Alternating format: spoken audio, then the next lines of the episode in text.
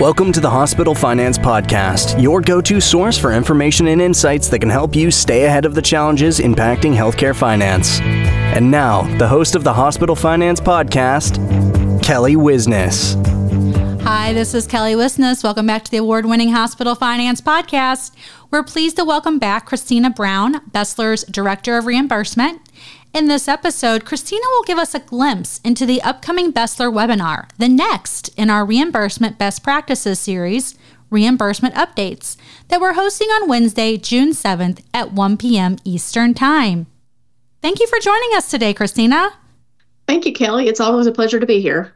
Well, let's go ahead and jump in today. So, can you touch on the reimbursement updates that will be included in your upcoming webinar? Oh, sure thing. Um, so during the webinar, I'll be addressing some pertinent releases and updates from about the past six months that will impact the hospital cost reports. Uh, during that time, you know, over the past about six months, there have been a few releases, and I'll be touching on some more than others.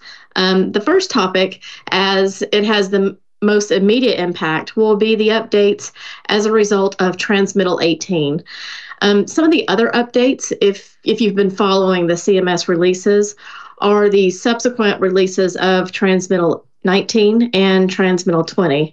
And both of those actually occurred within a month of each other.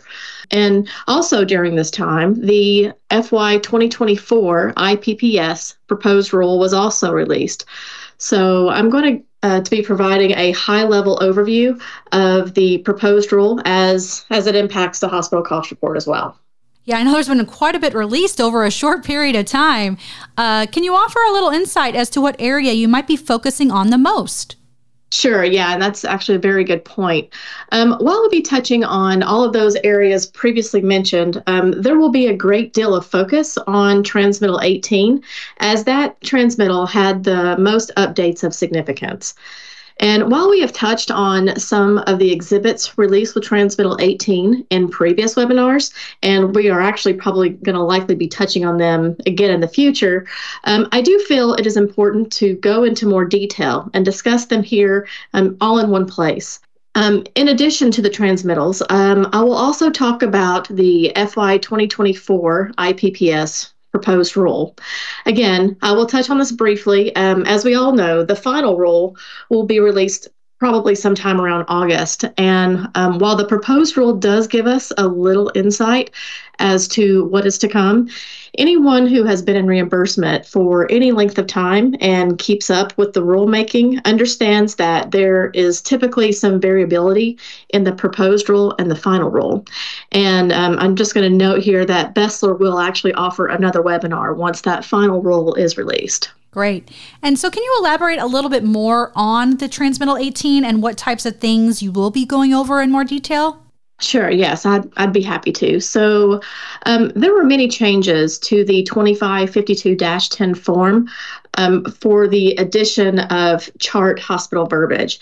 And if you're unfamiliar with CHART, it is the community health access and rural transformation model providers, and there are actually um, very few of those nationwide.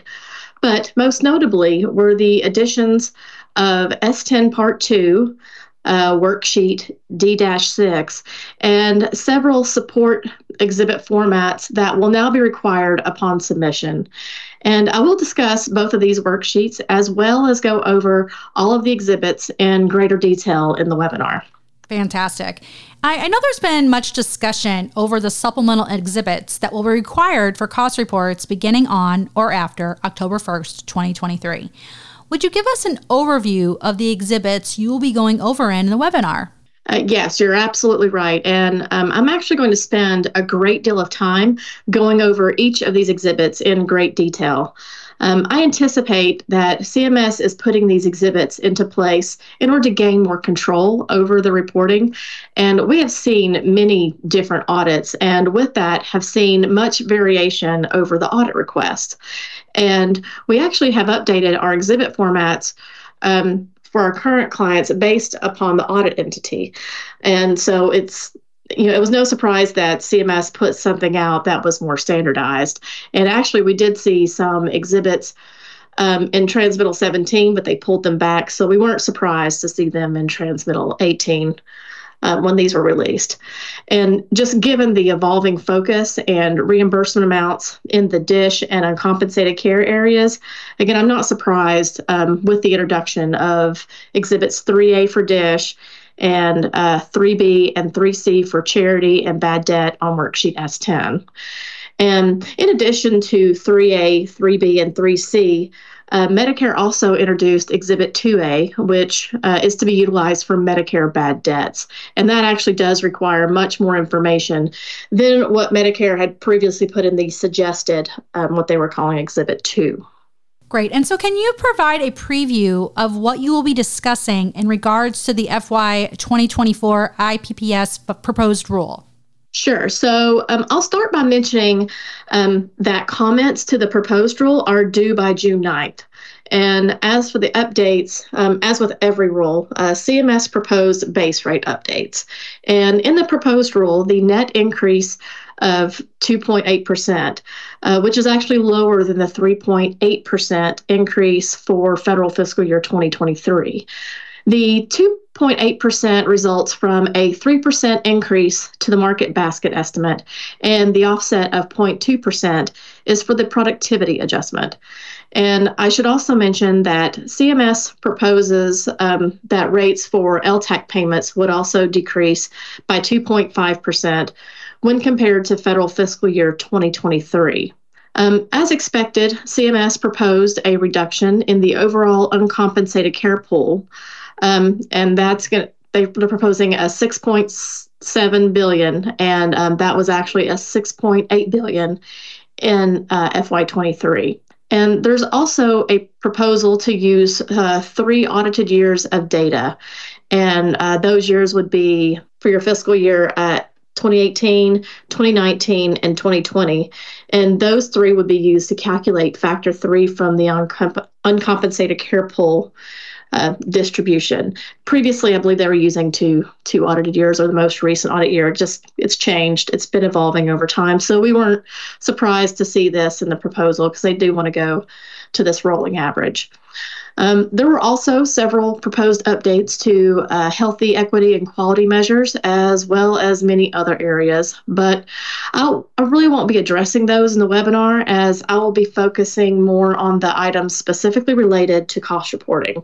So I do hope that you will join me for the webinar. Sounds great. Looking forward to learning more about that. Um, thank you so much for joining us today, Christina, and for sharing this glimpse into your upcoming webinar on reimbursement updates that you're presenting live on June 7th, 1 p.m. Eastern Time. And as a bonus, you can earn CPE. Thanks again, Christina. Thanks so much. And thank you all for joining us for this episode of the Hospital Finance Podcast. Until next time. This concludes our episode of the Hospital Finance Podcast. For show notes and additional resources to help protect and optimize revenue at your hospital, visit BESLER.com forward slash podcasts. The Hospital Finance Podcast is a production of BESLER. Smart about revenue, tenacious about results.